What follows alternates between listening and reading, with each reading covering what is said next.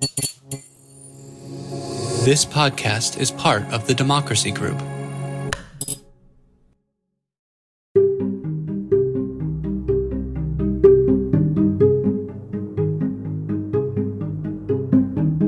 This is Larry Lessig. This is another episode of Another Way. It's a different sort of episode, talking to a different sort of person, a friend I've known for more than 20 years when he first approached me before the birth or the real birth of Wikipedia and asked how could it be done. Um, I didn't have any ideas for him. All the ideas were his and his co founders. But Jimmy Wales has been an inspiration for many, many years. And his decisions in the architecture of the business model of Wikipedia, I think, are among the most important social organization decisions of our time. And so in this episode, we're going to explore a little bit about what went into the design of Wikipedia that made it possible for it to operate as a platform understood to be neutral, as neutral as any platform could be, in covering stories and the news and information, and begin to think about how those same values might be extended beyond the context of an online encyclopedia. Jimmy, of course, has been deeply invested in thinking through other models of information and cultural exchange ever since, and has had a number of very successful businesses that have grown, as well as experiments that have not succeeded. And so, in this conversation, I think you'll see the contours of the solution. Um, and by the end, I at least was optimistic that we had a sense of what the right kind of solution would be. So stay tuned.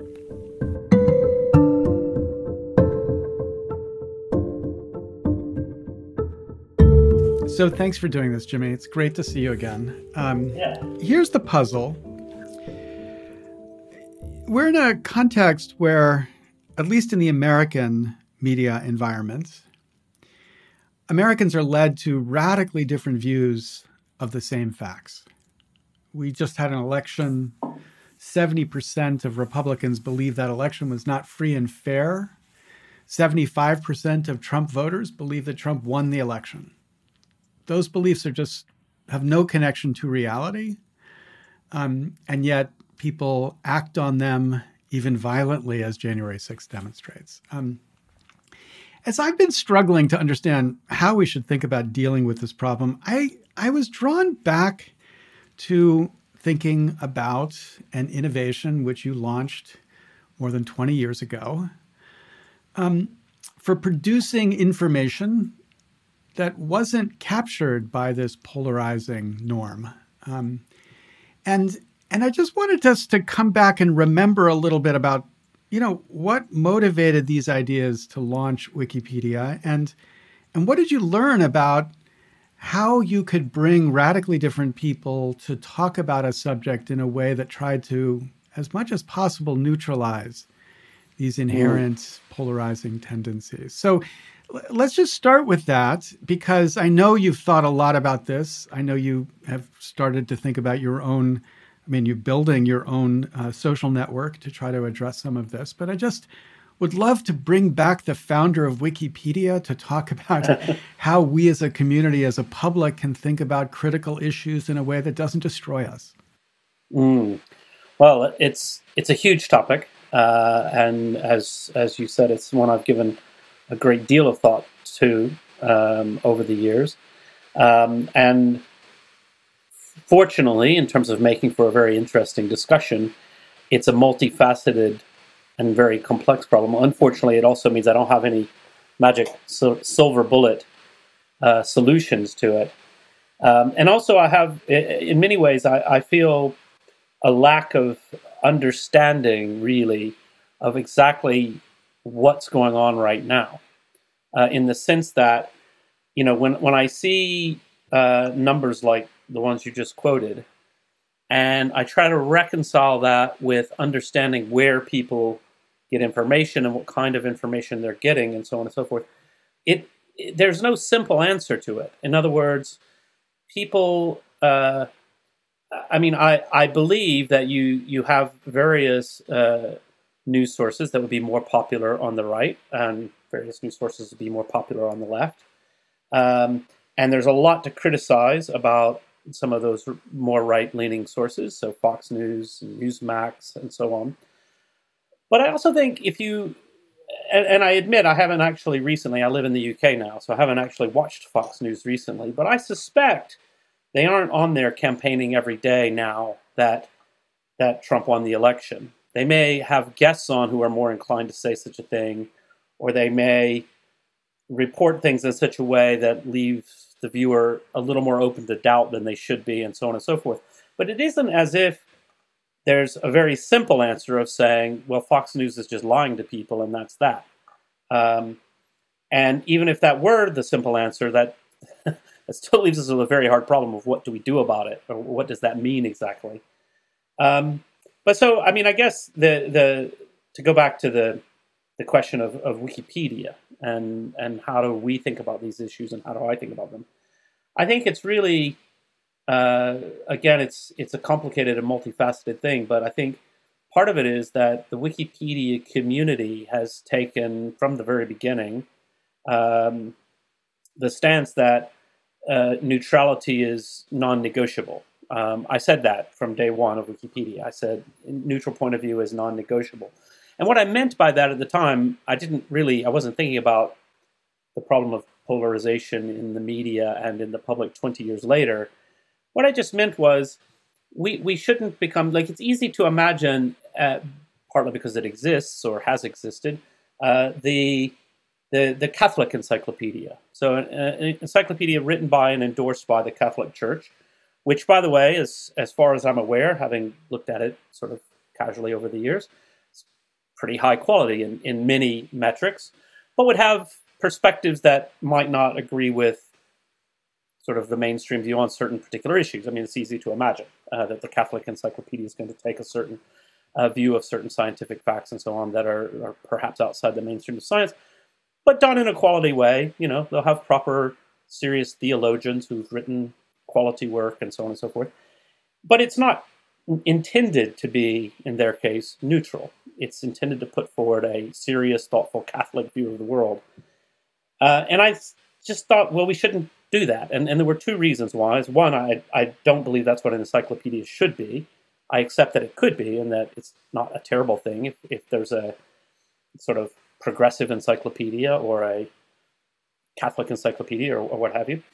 But that I, I, wanted a neutral encyclopedia. I wanted an encyclopedia that doesn't tell me what to think, but gives me all of the all of the sides that are sort of worth considering in a reasonable way, so that I can then come to a debate and make up my own mind. I can gather the information I need. So that was one reason. The other reason is that in order to have an open collaborative project, um, where you get people together from different sides, it becomes very, very difficult if you're not sort of committed to some ideal other than truth with a capital T, uh, which we may never agree upon. But the idea that okay, we should we should chew on ideas and present them fairly, and be neutral about which of several controversial points might actually be, uh, you know, at the end of the day, the correct one. Then it, it becomes possible for people of goodwill to work together. So the uh, there was a fun uh, sort of thing. Well, fun for me. It wasn't fun for the people involved. Um, the the Los Angeles Times did a very short-lived experiment where they were using MediaWiki software, which is the software that runs Wikipedia, to they were going to do sort of a, a wiki editorial model. So they opened up the wiki using our software, and they said uh, something. You know, it, it was a very basic kind of introductory topic like war in Iraq, good or bad. Um, and what happened very, very quickly was you, you, come to the idea that okay, this is an opinion editorial. There's it's really hard for people of good faith to work together on one document there. Um, you you can if you if you've got a certain kind of sort of editorial fortitude. Uh, if you wrote an editorial that I disagreed with, or I wrote an editorial that you disagreed with, we could say, okay, I'm going to edit this, but I'm not going to try to change your perspective. I'm just going to help with sentence structures, you know, some writerly things. But in terms of actually coming to a consensus editorial that we both agree with on a topic that we disagree with, it's not possible. And so, um, you know, it's it's that sort of neutrality, though. We could say, if we're people of goodwill, and, and the example I like to use here is imagine a a very kind and thoughtful Catholic priest and a very kind and thoughtful uh, Planned Parenthood activist, and they're going to write about the topic of abortion, and they're never going to agree at the end of the day on, you know. And so, but the, the priest is going to understand very quickly that, okay, the, the entry isn't going to say abortion is a sin.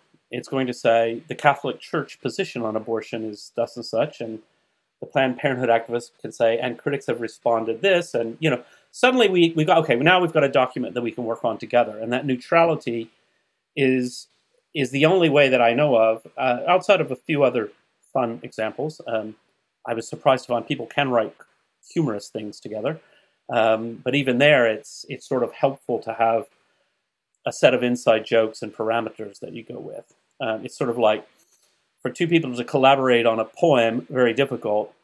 For two people to collaborate on a fan fiction Star Trek episode, kind of a lot more straightforward because that's a formula. Like we all know how Spock behaves and how Kirk behaves and the sorts of situations they get into.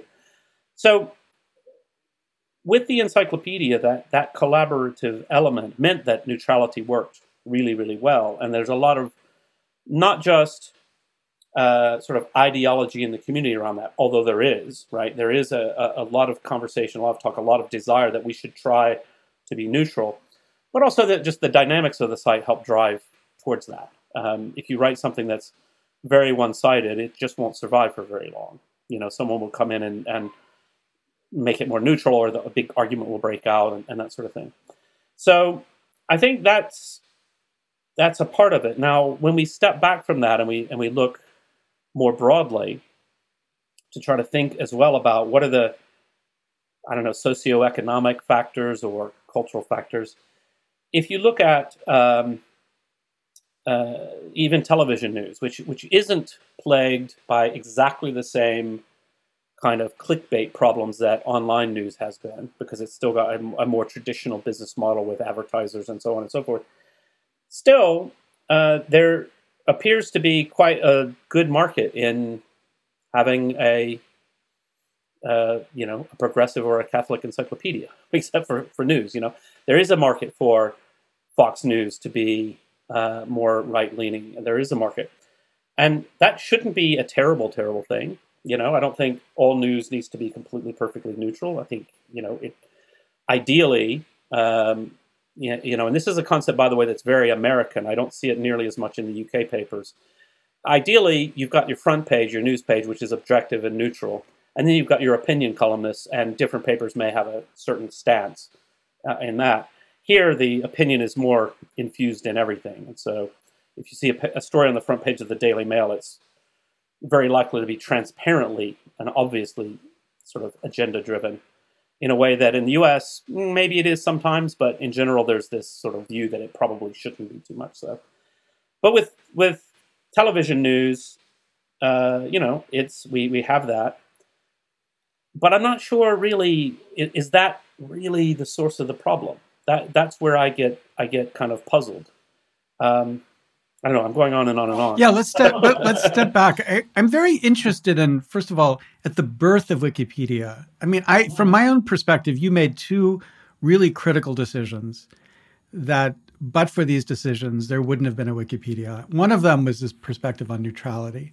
The second one was the commitment not to um, take ads, and those feed each other because I think what you see in the context of cable news, for example you know, when Roger Ailes came along in Fox News and said to them, look, our future is to speak to our base. We should stop trying to speak to everybody and we should learn to just speak to the conservative base. That was a brilliant commercial insight about why mm-hmm. non neutrality would actually pay more. And mm-hmm. it could have been with Wikipedia if you had chosen to have ads that there would have been some bean counter who said, you know, actually, articles like this get us more ads than articles like that. Um, mm. And so, therefore, yeah. we should be tilting our editorial judgment in this way versus that way. I mean, but you foreclosed that opportunity commercially and ideologically by committing to neutrality. Now, you know, was this just an insight or like did you trip into it or what what gave you this possible uh, insight at the birth of Wikipedia? Uh, I mean, to me, it just seemed obvious that this is what you would want. Um, and I, I, do think there was a, you know, there, there's, you know, people can be a bit overstating kind of like the the early dreams and ideals of the internet um, versus the later commercialization of the internet. I think that's too simplistic. But this definitely did come from that sort of earlier ideals kind of place of like it's like free software, open source software. It's people getting together and doing some cool things because it's fun and interesting, uh, rather than really thinking about what's the best business model. And that was just, in some ways, part of that early culture. You know, it was like uh, rough consensus and running code. You know, it's that kind of thing. And a lot of it really was around rough consensus and running code. It's like we, we made these decisions historically, i.e., in a context and in reaction to events and so on, as well as in a principled way. Um, and I think we were very fortunate at various points in time. Um, you know, one of the things I, I always say about the, you know, the the real sort of how the community functions and the institutions of the community, including how admins are elected, including how the arbitration committee works, which the arbitration committee is like the Supreme Court of each language of Wikipedia.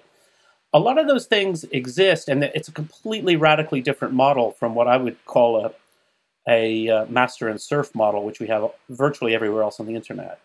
And part of the reason for that is not that I had this amazing insight that there would be a way for the community to manage itself. Uh, it's that there was no choice because Wikipedia is really a child of the dot com crash. And I think, you know, if as Wikipedia started to really boom, which was really during the, the, the depth of the dot com crash, if if I had had the ability to go out and raise ten million dollars, uh, which would have been a perfectly normal and natural kind of step, what would have easily happened is, as you can imagine, okay, all right, we've got this website, we've got all these users, they're doing some great stuff, we're building, but we're starting to see a few problems here and there. So we need to hire some moderators. We need to hire some community managers who will go in and, and police the content, which is exactly how it's done at Twitter, Facebook, YouTube, everywhere. Um, which we never did because we had no money to hire anybody. So we, we were forced to say, well, how do we figure out, how do we do this in a way? Which means things like you can, you know, admins are elected by the community. You can lose your adminship um, but we don't have re-election, so uh, an admin is sort of an admin for life because they need to have the strength. They don't need to be pandering to a shrieking mob sometimes, but they do need to sort of follow the rules or they lose their adminship and so on and so forth. Like there's a million little decisions in that, which we would have never come to.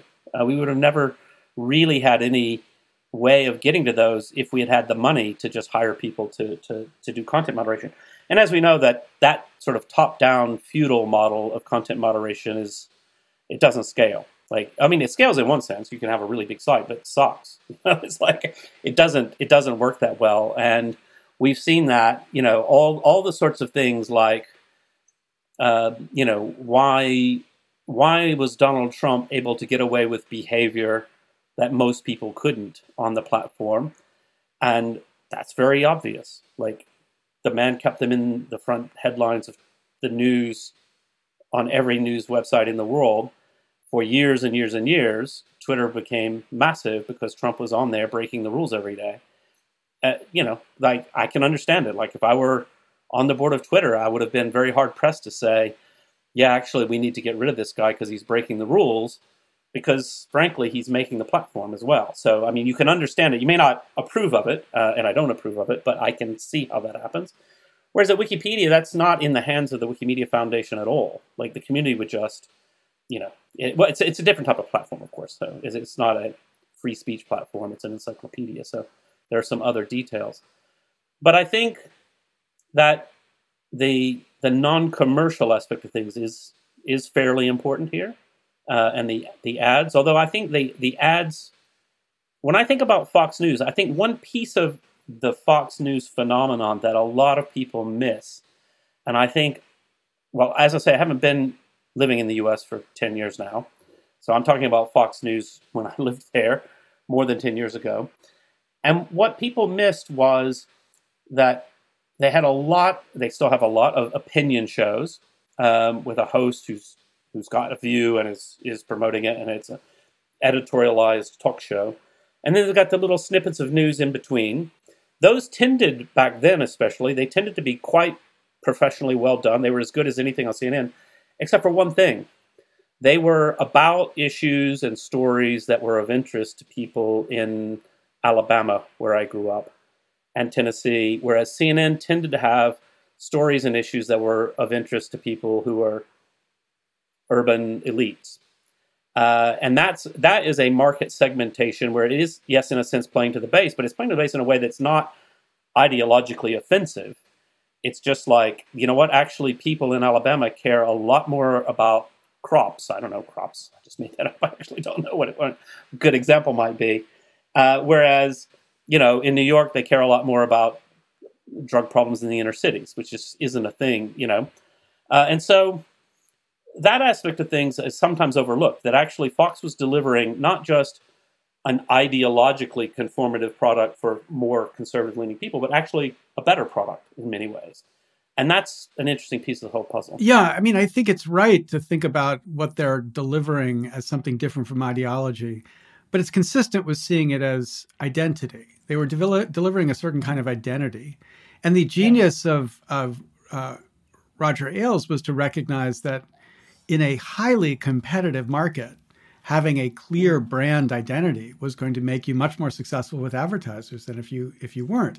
Um, but I agree with you. It's it's different when you jump to the internet, and this is where it's really interesting to think about the counterfactual with Wikipedia. I mean, you know, when when we were at the seeing the birth of the internet, nobody was conceiving of an infrastructure that would monitor or surveil, as uh, Shoshana Zuboff so nicely puts it, oh. surveillance capitalism, surveil everything you do and build these extraordinary AI driven models to figure out who you are based on, you know, the seven clicks you've done. Um, and they weren't imagining building a infrastructure of commerce on top that would trade on all of that data. And even more than just standing back and watching what you do, what Facebook is so famous for is the idea that they actually tweak you or poke you or make you angry or just to produce more information that they can then use to commercialize the opportunity. And I, I think a piece of this that's you know increasingly clear to me uh, is that the algorithms themselves do that without direct human intervention. I can't really, I don't know as many people at Facebook, but I know people, very, very senior people at, for example, YouTube. And I can tell you, YouTube, the people running it have no interest in radicalizing young men. It's not a thing they want to do, it has no business value to them. But whenever you've got a very powerful set of algorithms that are designed to optimize, let's say, time on site or how many ads you view, and possibly drive you towards slightly more remunerative advertising and so on and so forth, then the result in terms of ideas and quality and, and thoughtfulness are kind of what they are. And and if you're not really caring about that or you're not paying enough attention to it, even if you start to pay attention to it, it's a real struggle. And actually this is one of the, the areas I always say I'm a pathological optimist, but one of the areas that I'm somewhat pessimistic about is if it is true that algorithmic sort of driving people on free content that's advertising supported. If it's true that that tends to inflammatory content, low quality content, et cetera, et cetera, I don't think even if they're very, very well meaning, which is in some cases probably optimistic to assume, even if you're very, very well meaning, it becomes very, very difficult. Uh, for the same reasons that it's very, very difficult to say to Twitter, why don't you just kick Trump off? Um, because even if you say, look, we have no interest in in driving people to the most, you know, sort of train crash content, if it works, uh, you're going to have a hard time resisting doing that. And I, for me, this is where I think uh, it's time to start thinking about different business models uh, to compete with that, and to say, you know, there's all the classic sayings which we've all known forever, which is, you know, if if you're not the customer, you're the product, and that sort of thing. But it's become really, you know, quite acutely clear that a lot of this stuff is really very problematic um, in ways that, yeah, as you say, we didn't foresee. Uh, yeah, I mean, just to give another example to emphasize the AI point, but then to build on this point about like what just naturally follows. I think it's in the fall of 2017. Um, it was revealed that Facebook had a category in their advertising platform called Jew hater. Now, there was no Facebook engineer who created the category Jew hater. It was their AI that figured out that there were a bunch of Jew haters, Jew people who hated Jews, and they were a good market and they could target to them. And so the machine started selling ads on the basis of Jew haters. And and you know, Facebook of course stopped, you know, no, you know, they were astonished that their technology did this, but it's it's just what super smart AI will eventually do. So I think this is a really important point. But the second point is like you're exactly right about expecting them to do the right thing. I think the great an analogy here is actually to fast food. There's this great hmm. book, Salt, Sugar, Fat, I think is the title. Um, um, and, and the basic story this book tells is, first of all, the story of food science, which of course is a science to produce product which is extremely addictive to human bodies. Like because of the way we've evolved, the perfect mix of salt, sh- sugar, and fat is almost irresistible. So they're trying to develop this to market their product. Not because they're trying to make us unhealthy, because they're trying to make a lot of money. But the great part of this book is that uh, um, Michael Moss wrote the book. The great part of this book is the story of these executives at these and that these companies like Kraft Foods who like see the light like, we're poisoning America. We've got to stop doing this. So they begin to produce healthy products. But then, of course, people don't want healthy products. So the market punishes them and then they're kicked out of, of, you know, Kraft Foods. And it's the same dynamic here. I mean, if you, you know, begin to talk about how to have healthy political news, you know, you could imagine um, somebody at Facebook uh, Sheryl Sandberg standing up and saying, here's what we're going to do. We're going to have safe political news. And then, you know, it would turn out they're not as compelling. And so therefore the stock market would punish them and, yeah. you know, she'd be gone. Oh, yeah. So although, uh, to be slightly more uh, optimistic about it, I always remind people that, that Wikipedia is incredibly popular. Uh, at one point, I would, I would say that it's more popular than the top 20 newspapers in the world combined. And I haven't checked that fact in a while, but I'm sure it's probably still true.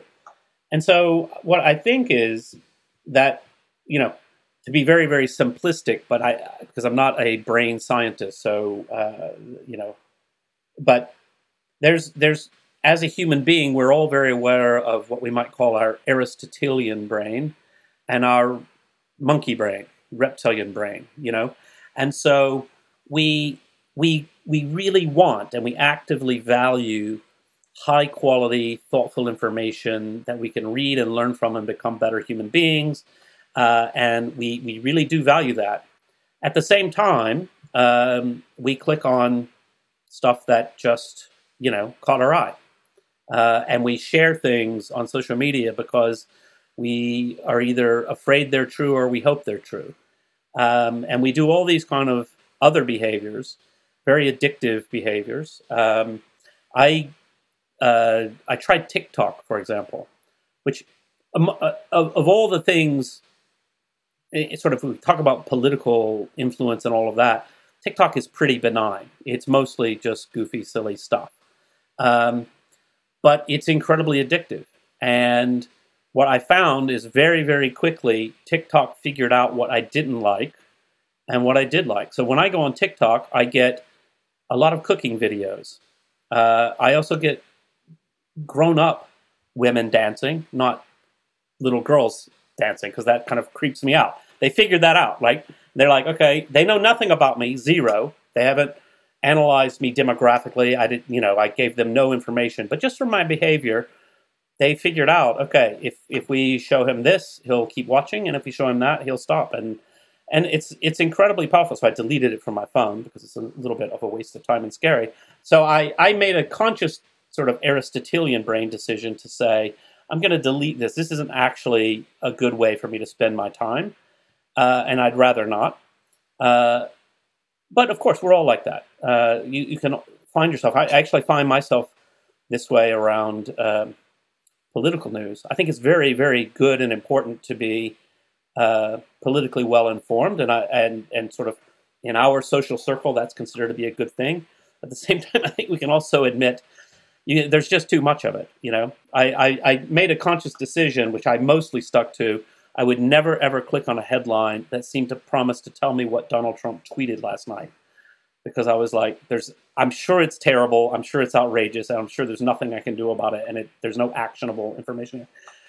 But that's you know, so because of that, that duality, I think there is an opportunity around designing new media, designing new spaces that aren't as addictive, maybe, yes, uh, may not be as profitable, true, uh, but could be quite successful at saying, okay, here's a place you can come uh, when you're feeling like you want to be smarter, you want to be more useful. I mean, an, an example uh, during lockdown, I, I, like you, we used to see each other fairly often out traveling the world giving speeches, and I've been at home here in my attic. Uh, and I thought, you know what, I used to love computer programming and coding, and I've got a little extra time. So I went on Udemy and I started doing programming classes again. Had an absolutely fantastic time. Find it very, spend hours and hours doing something, get into a flow, learning, growing, and I feel good about it at the end of the day. And I pay them money for it. Uh, and that's a successful business model. And I think that's that's where we should be exploring is to say, let's step back you, you can't. I don't think you can have a sort of a Facebook competitor, Twitter competitor that is different from them as long as you start with the same business model as them. It's going to drive you to the same place. So I, I uh, a few years ago, I started Wiki Tribune, which in the initial um, sort of iteration was just saying, okay, let's try to do more collaborative news. Um, and didn't want to have so no ads, no paywall. Uh, I joke a series of bad business decisions, but that's how I've built my career so far. And the, but the idea was okay. Let's just try and let's start digging in. Let's figure out what's broken with journalism. Let's try to do neutral, high quality. And what I found over time, there were a great many things that I learned during that experiment. Uh, one was it's actually really, really hard for people to collaborate on news, uh, simply because it's not an encyclopedia you actually need firsthand reporters doing journalism. Otherwise, it's quite hard to, to get anywhere. The second thing I learned is, you know, we're looking at the site. We've got a big response. A lot of people signed up. People were eager to support and hired 10 journalists. And we started putting out content and trying to work with the community to collaborate on the content and so on and so forth. And then I'm, I'm reviewing the site traffic and site statistics. And, and what I see is, oh, like, oh, this story really got a lot of traction hmm, what's up there? And I go and I look at it and I'm like, oh, it's kind of got a slightly aggressively clickbaity headline, not to my taste, but it worked. And you suddenly start to say, actually, I do know how to make this more popular. Um, I'll just build BuzzFeed again, right? And, and by the way, I actually have a lot of respect for BuzzFeed because despite having grown uh, on the back of very sort of clickable, clickbaity content, they actually have done a lot of really good, serious journalism. Don't know why. Probably they're just good people. So, because I can't imagine that it's the profitable bit of the business. But you know, and suddenly you realize, okay, like even even if you want to be successful in that area, you have to understand that actually you it's a wider ecosystem. And as long as the wider ecosystem is really, really rewarding the monkey brain, uh, then it's hard for newspapers to avoid pandering to that. You know, if if you write a fluffy clickbaity article with a juicy headline and you make just as much money as a serious investigative journalism report, it's very hard to make the, the business decision. Let's do more serious investigative journalism because, frankly, doesn't pay the bills. Um, and that's a part of the broader ecosystem problem. Okay, but the, but you've got so you had an experience with Wiki Tribune. You you migrated to Wiki WT Social. Um, um, I want you to take that experience and then the picture of like how Wikipedia was conceived of at the beginning. Imagine you had, you know, one of the many billionaires who could write a fifty billion dollar check, yeah. and uh, and you were going to design the information ecosystem that would enable politics to be healthier um, mm-hmm. not perfect or true or not capital T true, but like yeah. what what would you do? Like what? How would mm-hmm. we constrain ourselves? I mean, you know, again with the model of like fast food, we know what we should do individually. Like we should yeah. stop eating you know buffalo wings and potato chips we need to eat more avocado and the like like we know how to individually conform our behavior to make ourselves healthy. What would we do to make society healthy? Like, how would we build it?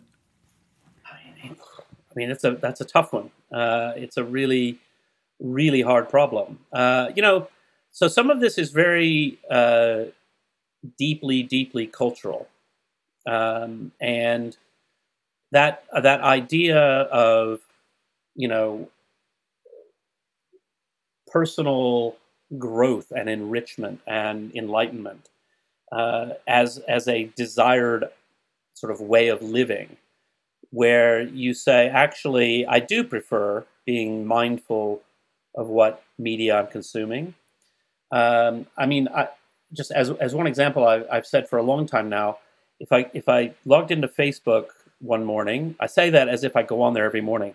I haven't for many years now, but if I were to go on to uh, you know a big social network, and they said, actually, we've got a new option. If you tick this box, instead of showing you things we think you'll like, um, we're going to show you things we think you'll disagree with, but that we have some signals are of quality. I would love that. I would love to see that. I would I would find that far more interesting than what comes across my transom otherwise where you know like I, I use google news as kind of my starting point to read the news but i always do it logged out and i clear my cookies from time to time because i actually don't want it to be customized. I don't want them to show more of what i'm interested in. I want show me things i'm that you don't think i'm interested in at all. That's probably more interesting to me. And so i think if we come to value that kind of thing where we say actually what i want is not to have something that distracts me for the next hour but something that for the next hour challenges me, um, then that's a start. And I think that's about education. It's about education about education. Um, that doesn't give us any easy answer of what to do with the, the billionaire's pile of cash. Um, but I think it kind of points in a direction to say, well, there is, I think, a demand for that. There are people who would say, you know what, I'm, I'm actually not happy with being fed one side of the issues because social media is pandering to me. Uh, or, by the way, I'm, you know, I. It's so funny how naive we all were just a few years ago. I remember there was a debate about blogs, and and the debate was people are only reading blogs they agree with, therefore they're becoming more polarized. And I said, hmm, don't don't think that's true because most of the blogs that I read, what they really enjoy doing is linking to the blogs they disagree with and arguing with them. So actually, by reading blogs, I'm actually getting a lot of debate, healthy, interesting debate. Well, now that's all. It's all moved on from there. It's like we don't actually choose to go and read blogs, and we don't follow the links to what the blogger we like thinks I should. You know, like if I, I don't follow Larry Lessig's blog to see the other side of the issue that he's debating with, I just see what comes across my transom that an algorithm chose, and that's problematic, right? So now we, if you if you ask me the same question, I would say actually no, it's true. Actually, I get a lot of information that isn't someone I ad- agree with as a starting point, arguing with people who he and I or she and I would disagree with. It's actually just whatever random things the algorithm knows I'm going to click on. So, but uh, I, I'm just wondering if we just think about one of these media enterprises. I mean, you've already said, I think rightfully, that it would be very hard to compete as Twitter if you didn't play into this game. But I wonder whether there's a more subtle way to think about what you could and couldn't play into this game for. So, if I were, if if I could control Facebook tomorrow, I would not ta- turn off the tracking for purposes of figuring out whether they should be advertising diapers to me. I mean, I was happy when they advertised diapers to me when I had children who needed diapers. And I'm happy they don't advertise diapers to me now because I don't need diapers in my life. And I'm glad somebody knows that and is taking care of that problem. But yeah. I, so I wouldn't turn it off in the commercial channel, mm-hmm. but I would turn it off in the in the kind of you know Aristotelian politics channel, like the channel where we're yes. trying to help people understand who yeah. they should be thinking about. Um, and I just wonder if you, I mean, you, you, obviously you've not run Facebook, although you have a good sense of data and from WT Social and the like. I mean, what would it cost to be able to to build that type of enterprise that you know could be in some sense cross subsidizing neutral discourse about politics yeah. with its deep yeah, understanding. I mean, so you know, given I mean, there's some really interesting experiments out there, um, which I think are worth taking a look at as a starting point. And, you know, alternate business models. I mean, one of the things that does cheer me up a bit is that we are seeing the rise of subscriptions, payment models. And I think that's really important and helps to balance that advertising revenue. And and and the the way of that balance is actually uh, you know, it's like changing the incentives of the news organization. Instead of what are people going to click on the most, it's what are people going to feel at the end of the day was worth their money. Um, by the way, and that might not be neutrality in every case. Um, you know, it, it, might be that I want to buy a high quality newspaper that I agree with, but that's always been so. Um, but you know, in terms of if you think about that that algorithmic piece. Um, so one of the there's an interesting guy I met, Canadian. Met him at a at a news, I think it was a Newsgeist uh, conference. Um, Valley Valley Media. Anyway, I can't remember the name of it. Anyway, he's um, he's he runs several news sites um, across Canada. His ideal market is a, a, small town where the local newspapers died, but where people still think of themselves as a community. So you had one that didn't work out because everybody actually didn't think of themselves as a community. They thought they were a suburb of Toronto. So they read the Toronto newspaper. And in another case, it was a town of the similar size, say 40,000, 60,000 people. They were far enough away that they thought of themselves as a community and their newspaper had died. So he saw an opportunity there. But some of the details of, of how he did it uh, were really interesting to me. So one of the things that he he does is he he does not share with any of his journalists the analytics for what they're writing. Because he said if I did and if I rewarded them based on analytics, they basically would love to write more about car crashes and less about the city council meeting. Uh, and he said what he felt his his strength or where he would be successful is if his newspaper could become his news website could become the heart and soul of the community. It's that central place, and he was having. I mean, at, the time he was having success of, you know, in a in a town of sixty thousand people, he would have forty thousand unique visitors every day. Basically, every adult, right? It was the local newspaper, which is really interesting to me because in many many places, the local newspaper is dead, doesn't exist, or it's it's you know where my where I grew up in Huntsville, Alabama, the local newspaper is a shadow of its former self. It's actually published out of a city 100 miles away, and it's largely the AP newsfeed and a couple of local stories, you know. Um, but anyway, he was an interesting guy because he was doing something that I would have said is a fool's errand, you know. Um, and people said, well, actually, one of the reasons he's so successful is he used to be a really fantastic local radio ad sales guy. So he knew how to get the advertisers. And he would do old, very old fashioned, you know. Like he would do a huge spread with the local car dealer, and he's like, in all of my in all of my papers, we do like local events and we give out ice cream at the car dealership.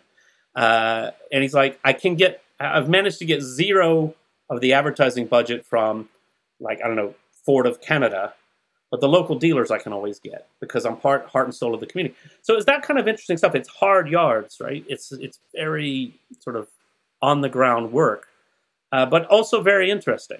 Um, and it's the sort of thing that you could say to some billionaire, actually, there's a model worth looking at.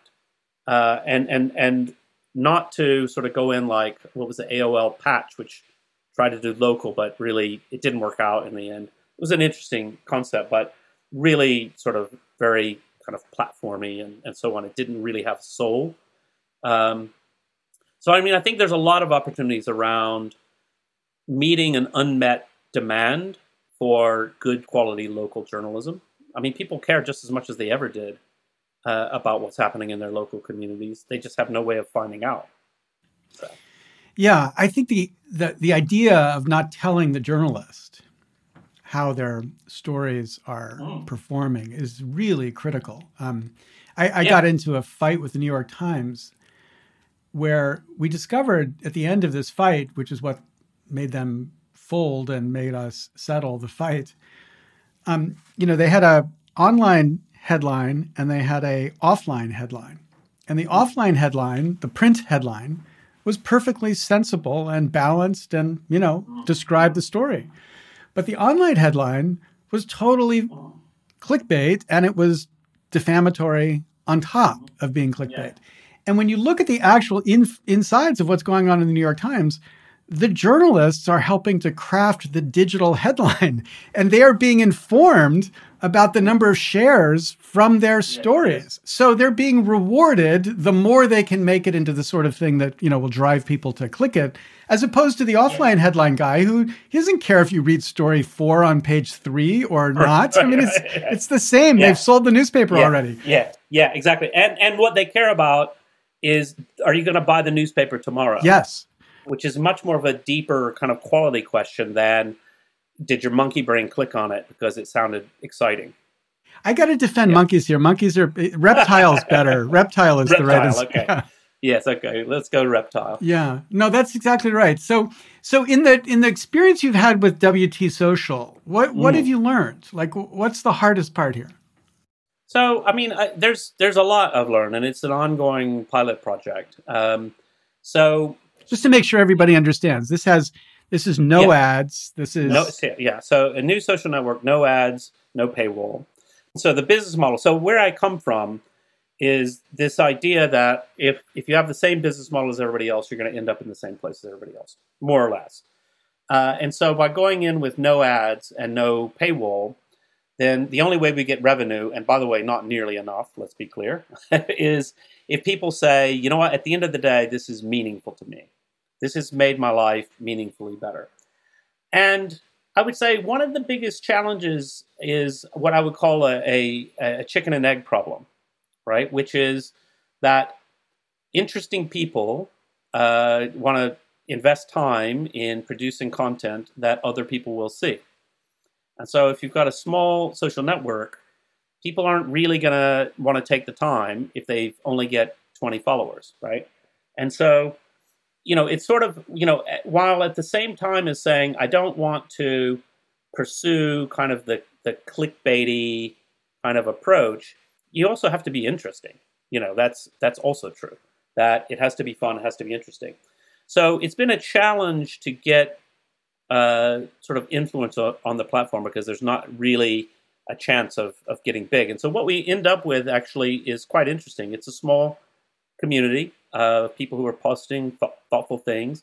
We're still very much in, in development and figuring out how do we hand as much power into that community as possible. And some of that is just pure software issues, right? So if, uh, you know, not to bore everybody with the details of how wiki software works, but if you're going to let somebody be an admin who has the power to delete things, it needs to be really transparent so that other users can go and, and say, oh, well, why was that deleted? And, and can I debate that and can I judge it? And that sort of thing. And so if we have, you know, places on the site where if you delete something, it's actually gone and no one can see who did it and, and why, then that can only be a staff function because obviously, you know, it, it's it's just not feasible to share it out. So we're slowly working through those kinds of issues to give more power into the community. Uh, there's also a lot of really practical stuff, like the site's not as fast as it should be. So that's actually what we've been focused on lately. Um, so, and that's not that's not a big learning, like no no deep insight, but you know, if you want to build a successful site, it better be fast. Um, but I think, you know, I think what we can say is that there is a community of people who are very interested in this idea of, uh, you know, slower news, slower social media, where I'm not there because I'm addicted and and I, I click. Actually, for myself personally, because I am addicted to Twitter, I use uh, software on my laptop that blocks me from Twitter uh, during certain hours of the day. It's called Limit. It's a Chrome extension, and so I have it. So because I need to use it professionally, I do have to tweet things. It's just part of what you do. uh, but I only allow myself during the workday 10 minutes of Twitter. Um, so, it, but it actually makes my, my use of Twitter during the work week better. Uh, just because when I get on there, I'm, I'm like a little bit sweating. Like I can't engage with trolls. I've got to just post my thing or read a couple of fun things and get out. But you know, in that context, um, you know that people are desirous of more deeper and, and complicated engagement. I've actually seen two two things. Uh, well, I've se- I've seen one thing, and I'm I'm working on another thing. So one, there's a, a woman Anna Gát who has something called Interintellect, and what she's done is create a community of people who meet for intellectual salons on on Zoom, basically. So they organize. They're on Discord. They organize through Zoom, uh, and they have a website which probably is built on WordPress. So it's all sort of basic technologies or off the shelf stuff. But what's interesting is oh, when they're using Eventbrite to sell tickets. So, for example, I I did one. She's an old friend of mine, so I, I did one, and uh, the tickets were I think ten dollars each, and and fifty people came, and we did a Zoom chat with me and uh, an economist, Tyler Cowen, and that was great. And obviously, that's you you look at that and you're like, well, that's not a trillion dollar market cap business coming down the way, but it's growing and it's successful and it's interesting, and people are paying uh, to come to these events. And now she's got you can become a member. So I'll do a thing, and then we're going to do a members only little thing. Uh, and what's interesting about it for me is that it's really about it's about what we're doing here. It's about having long conversations. It's about chewing on ideas, and people do have a desire, and they're willing to pay for that. And that isn't news exactly, uh, but it's to me it's quite interesting as a, as a model. Uh, and then the other thing that I've seen, and this is leads to what I was working on, what I am working on now as a, as a part of WT Social, but it's kind of a side project. The so since lockdown came, uh, I we, we started with a group of friends here in London, but then it, it kind of spread to my family. We do a weekly pub quiz uh, on Zoom. And so basically, what it is a different family member or friend in the other group uh, creates a quiz and is the quiz master. And then we meet and we joke around and you tease each other and you do quiz questions and so on and so forth. And it's a load of fun. Um, and in fact, in the London group, we really got a little over the top with dressing up and sort of. Everybody was quite bored, first lockdown especially, right? You don't know what to do with yourself. So, what's interesting about it to me, and this is what I really sort of focus on about that experience, is my family. Uh, we're we're quite a close family in general, but I have to say, you know, with my brothers and sisters, one sister in particular, mm, we weren't really talking all that much. Not because we had any major serious falling out, but just we have different lives and so on. And, you know, we've got our family WhatsApp group where we chat a bit here and there. But suddenly, every week we meet. Uh, and suddenly we're joking around and we're telling stories from when we were kids and, and so on. And then I, I, I reflect on that, that experience every week of, of hearing from people. And sometimes we see everybody's, you know, we've got our own kids or dogs or whatever. And then my sister's boyfriend and uh, my, my other sister's mother in law comes. You know, it's like that sort of thing. It's quite interesting. People who I, you know, they're family but I didn't ever see them or rarely saw them. And I realized, you know, if we if you contrast that and you think, now I'm going to ask you a question, would you call this social media that I click like on my sister's picture of her dog, you know, on Instagram? And it's like a lot of what we call social media is not particularly social. You know, I see my I see my sister's cute dog picture and I click like, and maybe I type, "Oh, very cute," That's it. You know, that's not social. That's just the, the lightest possible, thinnest, like shadow of what human interaction is about.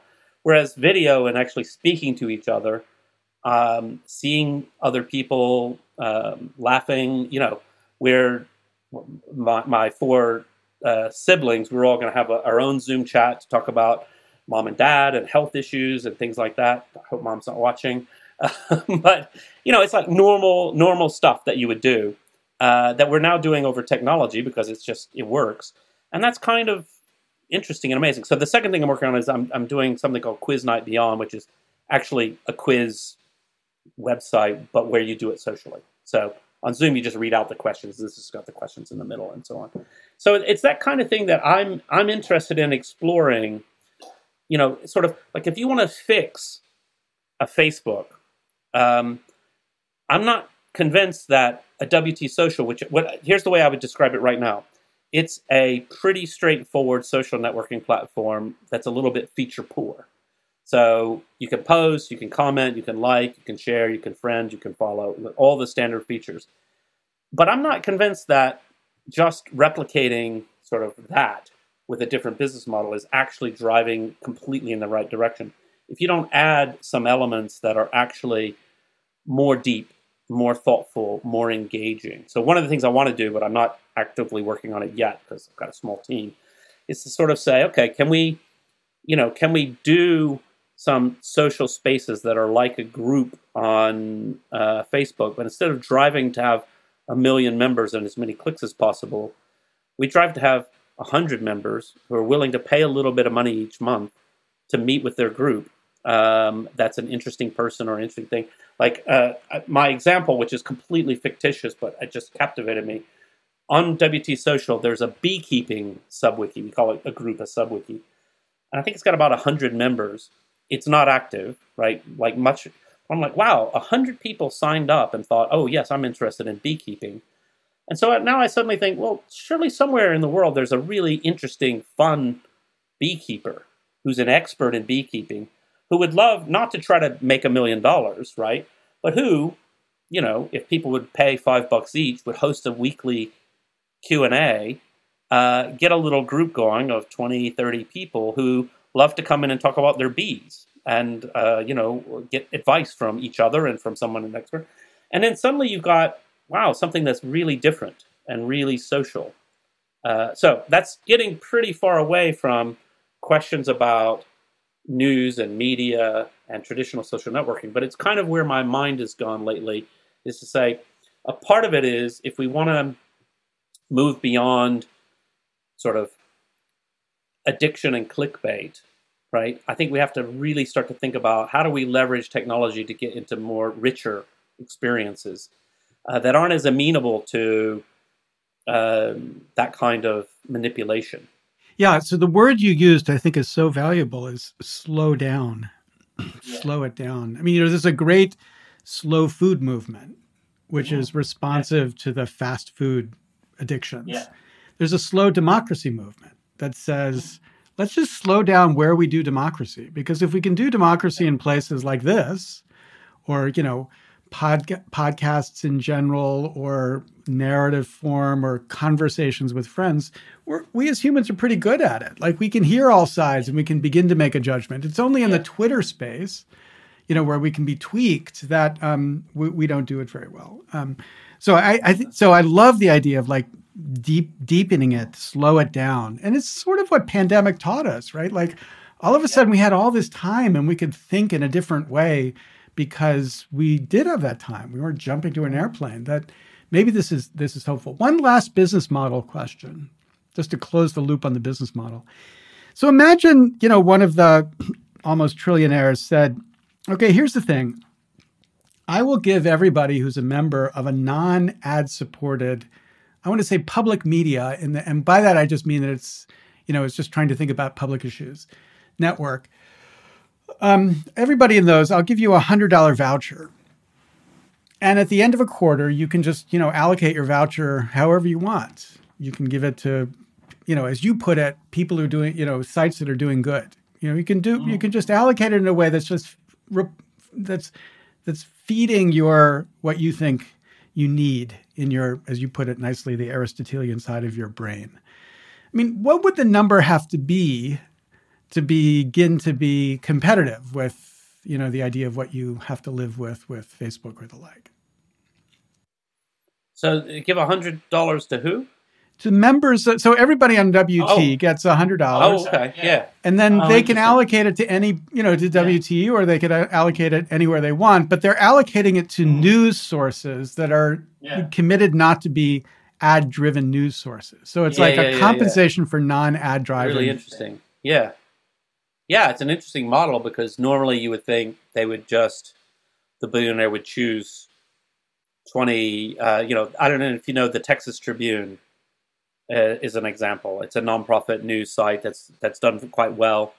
Um, don't th- I think they don't have ads? I'm not really clear, but um, anyway, but good quality work. You know, um, rather than saying give it to the readers, basically. That's quite interesting, yeah. But you uh, create uh, a market a for non ad driven news production because you know that the readers have resources I mean, we all have resources to some extent, but this would be many more dollars of resources that we, yeah. you know, it's a wasted yeah. coupon. We'll turn it over for this purpose. Like I want to drive my supported. Yeah, yeah, yeah, yeah, Um, but it, but the question would be, could you, it, could you inspire the right kind of norm? Because it can't be just a popularity contest, because that's back to the kind of reptile brain. Yeah. It's got to be more is this really giving me what I what I want to understand what's going on in politics or in my local yeah. you know community? Yeah. Um, yeah. I mean, I, I think it's really interesting, and I think you know one of the one of the problems that that could help to address. Um, so let's go back to my hometown newspaper where I grew up. So Huntsville, Alabama, Huntsville Times, and I was chatting with my mom about the problem, and you know, she's like, yeah, the paper is ridiculous anymore. There's almost nothing local in it, and it's the AP Newswire, and and also she said it's like, it's like in the old days it was one of those advertising circulars, which is you know it's still a good technology for delivering the local grocery store ads and so on, but the journalism is gone, and it only comes out I think uh, three days a week, you know, sort of Tuesday, Thursday, Sunday. So it used to be a daily newspaper. And I said, yeah, like what's really exciting to me is that now we're starting to see the rise of subscriptions and people paying. And she's like, I wouldn't pay for it. It's terrible. and suddenly it's like, oh, right. And before you can get people to pay for it, you've actually got to invest ahead of time, right? And actually build a newspaper worth paying for, uh, which is highly risky given that people stopped paying for newspapers for quite some time. And so a model like that gets kind of interesting, is to say, no, actually, that there's a way to, if you can get the the, the maybe the, the way to do it is some sort of a matching model, you know, to say, right, and, and say to my mother, Doris, uh, if you subscribe at hundred dollars a year, then billionaire is going to chip in another hundred um, to a local. Say, it doesn't have to be local. The way you put it, it could be a lot of different things, but I think that's that's kind of an interesting model, right? Uh, to to say, uh, you know, trust people to pay for things that is meaningful to them, uh, and it suddenly then makes it a lot more viable for someone to say, okay, actually, uh, I, am the owner or I'm a I'm a startup. I'm gonna whether it's a for profit or a nonprofit, startups or startups. I'm gonna launch this thing, but right now I don't see a, a viable business model but actually, if somebody's to double the reader's contribution, uh, maybe this could work. Uh, could be quite interesting. Jimmy, um, I'm I'm really grateful for your time, and it's really wonderful to see you. It's been too long. Um, yes, it's been too long, uh, but now we have video, so we have video. I don't I don't just have to click like on your dog. So. All right, thanks for giving us your time. Okay, all right, lovely, great. Bye. Bye.